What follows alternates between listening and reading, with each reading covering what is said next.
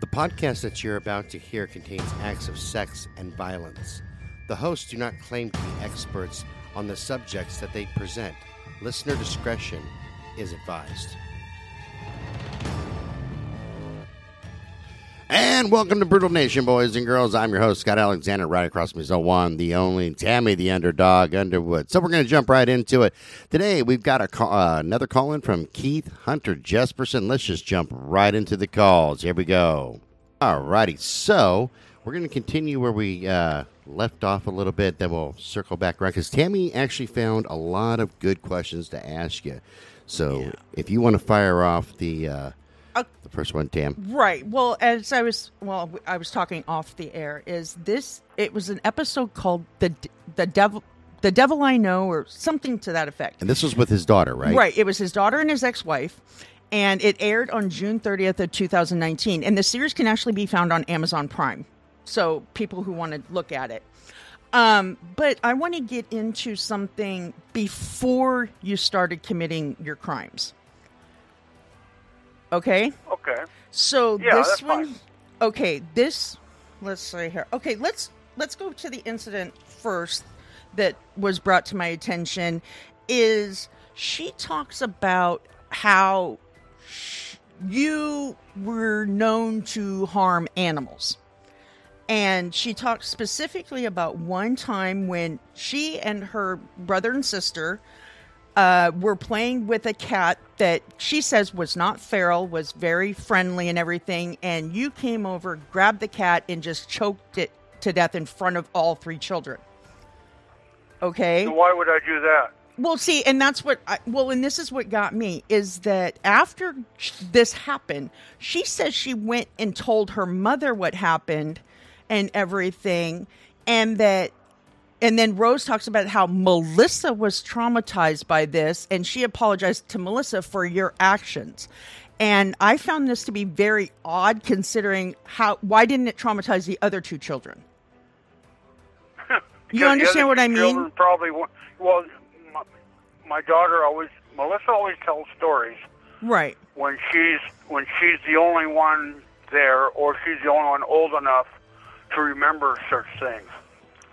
Okay. Uh, it's always about so she doesn't have a witness. She doesn't have a witness to anything. And matter of fact, I would not strangle a cat. I would not have hung her kittens on a line because there were none. well, we and didn't have any pets. Y- We have well, no and- pets. Well, and that's my whole thing is what is the age difference between Melissa and her two siblings? Well, Melissa, okay, Melissa was born in '79, July of '79. Okay. Jason, Jason was born in September of of 1980, and Carrie was born in in March of 1983. Okay, So, so my they're all similar. Jason's 14 months. Jason is 14 months younger. Okay, so almost And then- Irish twins. but yeah, so then he course- would have been old enough to remember too. Well, you know, this is the, the thing is where where is she putting the story? This is the this is the, the whole thing. In what year was she telling the story? Um, well, she told the story in 2019, but apparently, from what I understood, and like I said, I can be wrong. I, I will admit that. My understanding was it happened sometime between the age of seven or eight and before she turned 10. And before she turned 10. Right. Well, so even if, if she that- was seven, that he was was the- six. So he would have still, I mean, that's cognizant memories there. Oh, yeah. Well, you know, going back in time here, uh, where I lived, were um, in Seattle, Washington, where um, in 1984 I moved in there with with a double wide mobile home, and we stayed there until uh, 1986 to when the bank took the house back, and then we moved over to a small another house over in Selah. And then from there, we moved in uh, May or June of '87. We moved to Toppenish, Washington. Okay, it happened while you guys were living in Toppenish. Well, then she would have been around eight years old. Okay. Not not quite, but she Yeah. would have been around eight years old. Now, did you live and kind of Jason like on a been- farm?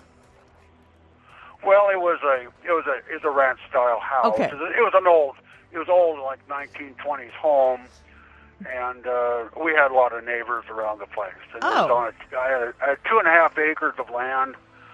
Um, Okay. It wasn't, you know, we had people right across the street, and and the kids played with other kids there, and Oh, well, that was going to be one of my next questions because it- um, she went on to also say uh, that she didn't really have any friends until after you and your wife separated.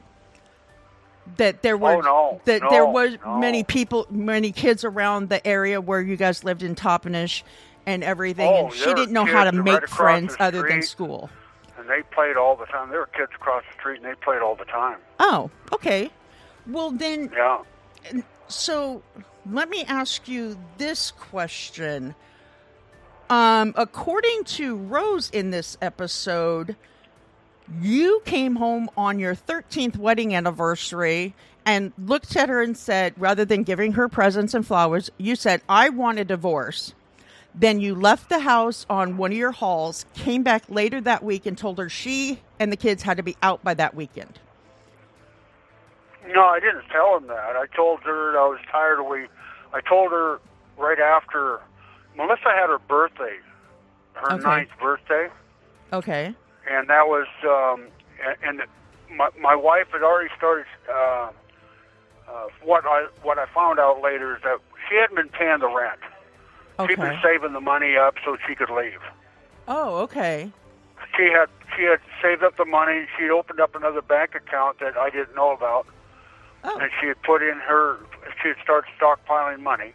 okay. and uh, the rent hadn't been paid for three months, and uh, uh, I had uh, I'd come home with uh, see Melissa wanted a boombox radio, and I was on a truck run, and of course I was on limited money. What I could I I made extra money on another job, Okay. and on the way home on my bicycle. I rode back there and I had bought a boombox radio for my daughter and I came home and the house was empty. They they were out shopping or something. So I put the radio in Melissa's bedroom and I turned the radio on and to the radio station she wanted, then I turned the power off so it'd be a surprise. okay. And then of course my uh my wife came home with the kids and we opened up presents for Melissa. Well, the radio that my wife had bought Melissa was a transistor radio worth about ten bucks, maybe. And I was so mad. I was so disappointed in because she had made a, a point of making she wanted this boom box with a cassette player and all this stuff here and my wife has a tendency to be cheap Okay. really cheap. Um, I remember getting a. I wanted a Cobra 29 LTD radio, CB radio for my truck, my pickup truck that I had. And, and what did she do? She bought me an, a Cobra 19, which is the cheapest model she could get. Okay. And so every time I, I, I had to deal with this, it, it was always the cheapest you could always get. So I was so mad at my daughter's ninth birthday. I grabbed the radio and I just destroyed it right in front of my daughter. I said, "This is this is crazy. This is crap." I'll show you a radio. and walked into the bedroom, turned on the power, and here's this radio. All of a sudden, there's music everywhere. Now, the biggest problem my- wife had was where did I get the money to buy the radio? That was Oh. her whole issue is where did I get that money to buy the radio? Because she's been saving to leave me, Okay. and I didn't know this. And of course, after that, after the birthday party and, and the kids were all settled in, I told her in, in the bedroom, I said, "I'm tired the way this is. I, this has to change." This is what I said. This oh, has to change. Okay. And then I went on another truck run, and when I came home, of course, the kids were gone, and so was she. oh. She'd emptied the bank account. She'd emptied the bank account. She loaded the car. She took off for Spokane, Washington. She went to her mother's house, went into the basement of her mother's house, and set up shop. Okay. I got a letter. When I came home, there was a letter in the mailbox and it says, All I want is basically everything. Oh. She wanted everything, and she wanted me to move everything there. And of course, then when I went to the bank to get money so I could pack up the stuff and haul it over to Spokane, there was no money in the bank account. She had, Oh. she had she had sat on the bank waiting for me to get home on. She was in Spokane, and she went to the bank, and as soon as the money hit her the bank account, our joint bank account that I had deposited from our truck run, she pulled it out. Oh, well, there it you was go. gone. So I had no money to buy gas or, Right. or rental, bring anything up there to to them in Spokane. Wow. Side note, so it Scott, was does an uphill battle for me. I was gonna say, I said that, that sounds very familiar. Sorry, sorry, Keith. I didn't mean to interrupt you. It's just I had a thought and I had to get it out. That's that. I, I think that's that's one of the reasons why Yeah, I Keith mean, and I get is along so well. Yeah. Well, see, and of 'cause- course, the only reason she she wanted to come back in my life okay. only when she ran out of money. She found she thought now this is what she thought in the divorce decree. Mm-hmm. She thought that I would keep about four hundred dollars a month, and she'd get the rest. oh well, there you go. That's what she thought. She thought now when when the when the judge handed down that I was going to pay two hundred and fifty dollars per child for child support a, a month, she was completely upset because home. Oh, I can't live off of that. She said. Oh wow. I said, That's not. This See, is not my- my problem. This is you left me. well, see, I was going to say with my divorce, my ex-husband only had to pay two hundred some a month, and I was like, that's not going to feed our kid. Her son is Well, it's- ginormous. yeah, my son I was is. paying seven fifty. I was paying seven hundred fifty a month. Okay, yeah, because you And had of three course, kids. when I- yeah. I had initially, when I initially started paying the, the child support, Yeah. I made the mistake of paying it directly to my wife. oh, yeah. There you go. So there was no and record. when I paid it, there was no record. So, I, but I had to cancel check. okay. Right? I had opened up a different account by then, and I, Right. I, I, and I was putting money in my own. She went as far as going to the company that I worked for, and still claiming that she was married to me to take my my paycheck when I before I got there to Oh, to pick it up. wow. Yeah. Okay, because she said, I mean, and I'm just gonna, you know, I'm just gonna tell you what was said on this episode is that after you came home and everything, she was like, she didn't know what to do, so she, she, she says that she went and jumped in an irrigation ditch and asked God to take her life. And then when he didn't, she crawled out of the ditch and she didn't know where she and the kids were going to go. And they ended up at her parents' house. And Melissa had no idea what was going on until she said, You and your dad and I are no longer together. And then Melissa kept saying she wanted you to come back and she thought you were going to come rescue them and come back to them. But you just pulled up with all their stuff and said, Here you go. So, No, no. So I, the, the thing is, I got I, in the letter that I got from her in the mailbox the following week was, Jason really misses his bicycle, okay. and the kids want this. You know, they they want everything, and uh, it was a, a list of everything. And basically, what she got was everything except my bicycle and my golf clubs and my bowling ball. Oh, well, there you So go. I was gonna. She wanted to pack everything up and send it there, and and surprisingly, okay, this this is kind of a, a interesting. Is the guy that helped me move all the stuff to, to Spokane was Royce Canoyer. And who is Royce Canoyer? Well, Royce Canoyer is my best friend from high school, Okay. and Royce Canoyer is Melissa's godparent. Okay. Oh, her godfather. And then, and Royce Canoyer is also now the father-in-law because Stevie Canoyer is her current husband, is ah, Melissa's husband. gotcha. It, Okay. That's an interesting twist of events, huh? Yeah, it's a real twist here. That's one of the things I didn't tell you because I was waiting for him to tell you because I thought that was really Yeah, that's a, like an Interesting interesting, as well. twist of events there. because because uh, uh, Keith and I talked about that when I visited him um, Oh, a few okay. months ago. So I've, I've been kind of waiting for that one. Waiting for the bombshell, right? Okay. well, no, the my- bombshell. You know, they're they're the godparents, and of course now they're the father and, and mother-in-law. Okay. They're great people. Royce Right. and Elizabeth are great people. Now, he, Royce had married her in, Germany when he was in the army. He was over there in Germany, and he married her. Now, every other year they go to Germany for Christmas. Okay. So they're great people. I mean, I uh, I I know Royce when he was. I bought a bicycle from him when I was in middle school in Selah, Washington. Oh, okay.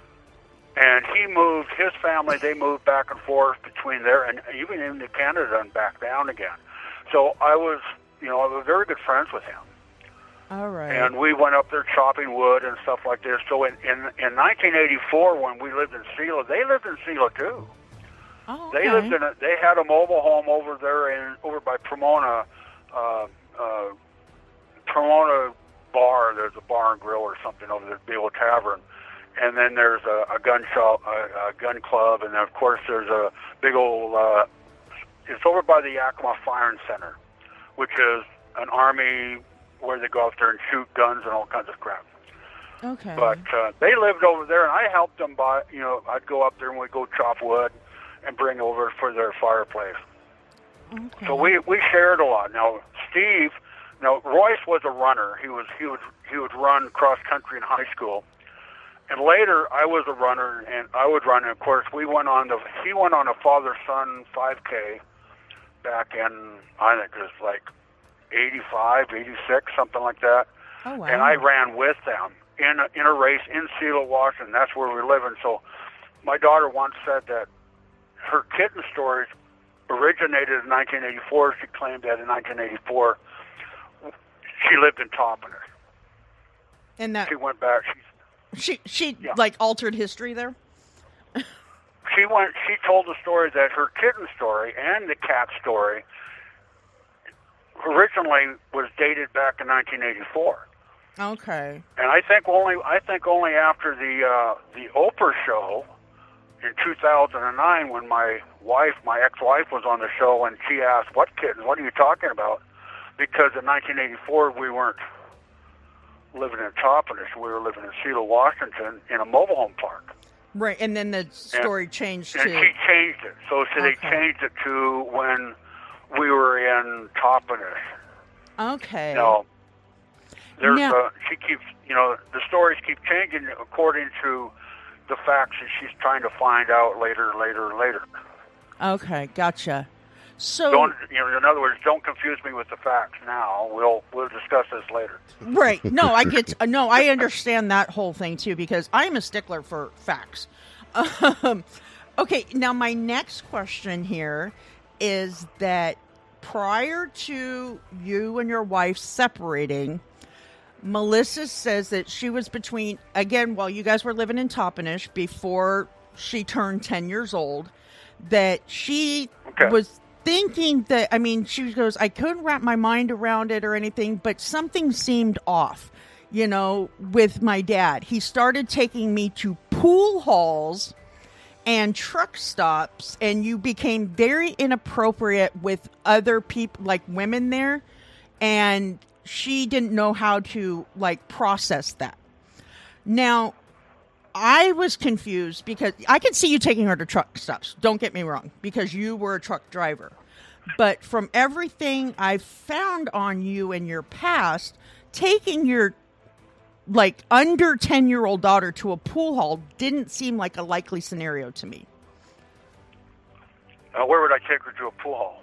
yeah well that's just have to- it I played. Okay, so I played. Uh, I had my a good friend of mine and I were men's doubled in the pool league. okay and we played and we took second place. I think in '86 we took second place in the All Valley Pool League for men's doubles.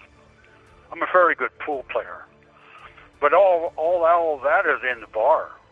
I mean, we don't. right and No you wouldn't take a minor into a bar No, I, I wouldn't mean- take my kids to the bar. I was going to say we were taken to a bar and left in the car because no, there was no babysitter.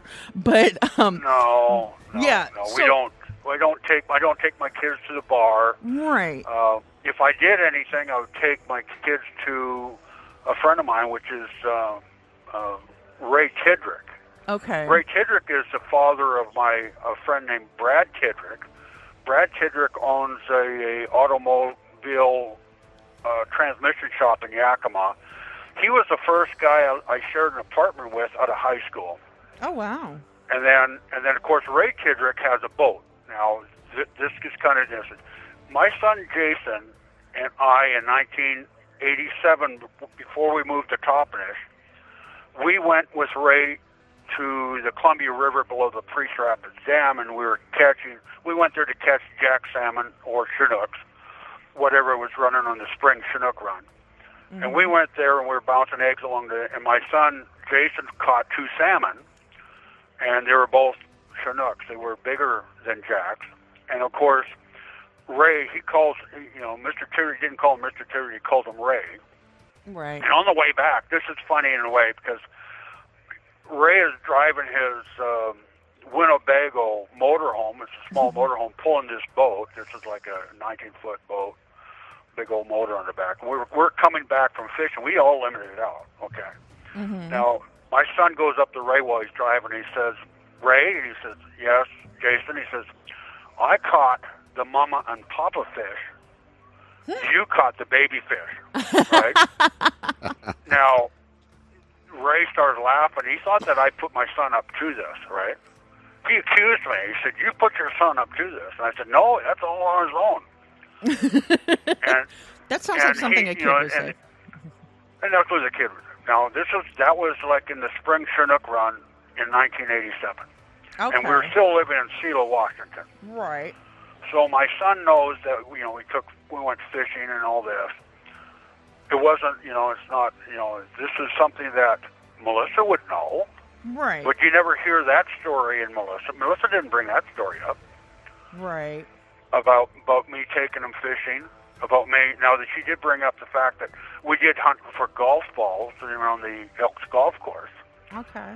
And then we'd clean all the golf balls up and I'd put them in egg cartons, and then we'd go down to this one place with a tee off, just down the down the road from our house, and I'd set the kids there, and they'd all be they look cute as hell, trying to sell these to the golfers coming in Oh, how these washed golf balls so they could, you know, a dollar Right. a piece in egg cartons. And it just and, and once they sold them all, and they did because they were so good at selling them, they looked so cute selling them, and the golfers, you know, they they just love to do that. They, Right, they I was going to say, and you can't turn a little kid down. That's why those No, stupid. Girl No, Scouts is- get me every year. I sat back and I just sat back and just watched them just bring in the money, right?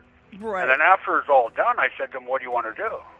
You know, Okay. Dad, let's go to Dairy Queen. Yeah, let's go to Dairy Queen. Okay. So I'd take them to Dairy Queen, and we'd all have like banana splits or su- chocolate sundaes or whatever, and they'd all have their, you know, that's that's. I was accused of being the uh, Disneyland dad. My my wife didn't like the idea that I was every time I came to town or something like that that the kids got to do something special, Ow. Well, you know. which didn't mean which didn't mean killing kittens and cats. Right, right. Yeah, ex- I was going to say that that was well. See, and I brought this up to Scott because um, our listeners know that I come from an abusive background, and when I was maybe seven, eight years old, I have a very vivid memory of my stepdad taking my little puppy when we lived on a farm in Gales Creek and hanging it from a tree and beating it to death in front of me. Wow. Right? And my sister was there as well. And my sister and I have the exact same vivid memory. So if it was something like that and it was a cat that they were all playing with, I would under I mean, and if it really happened, you would hear it from all of the children.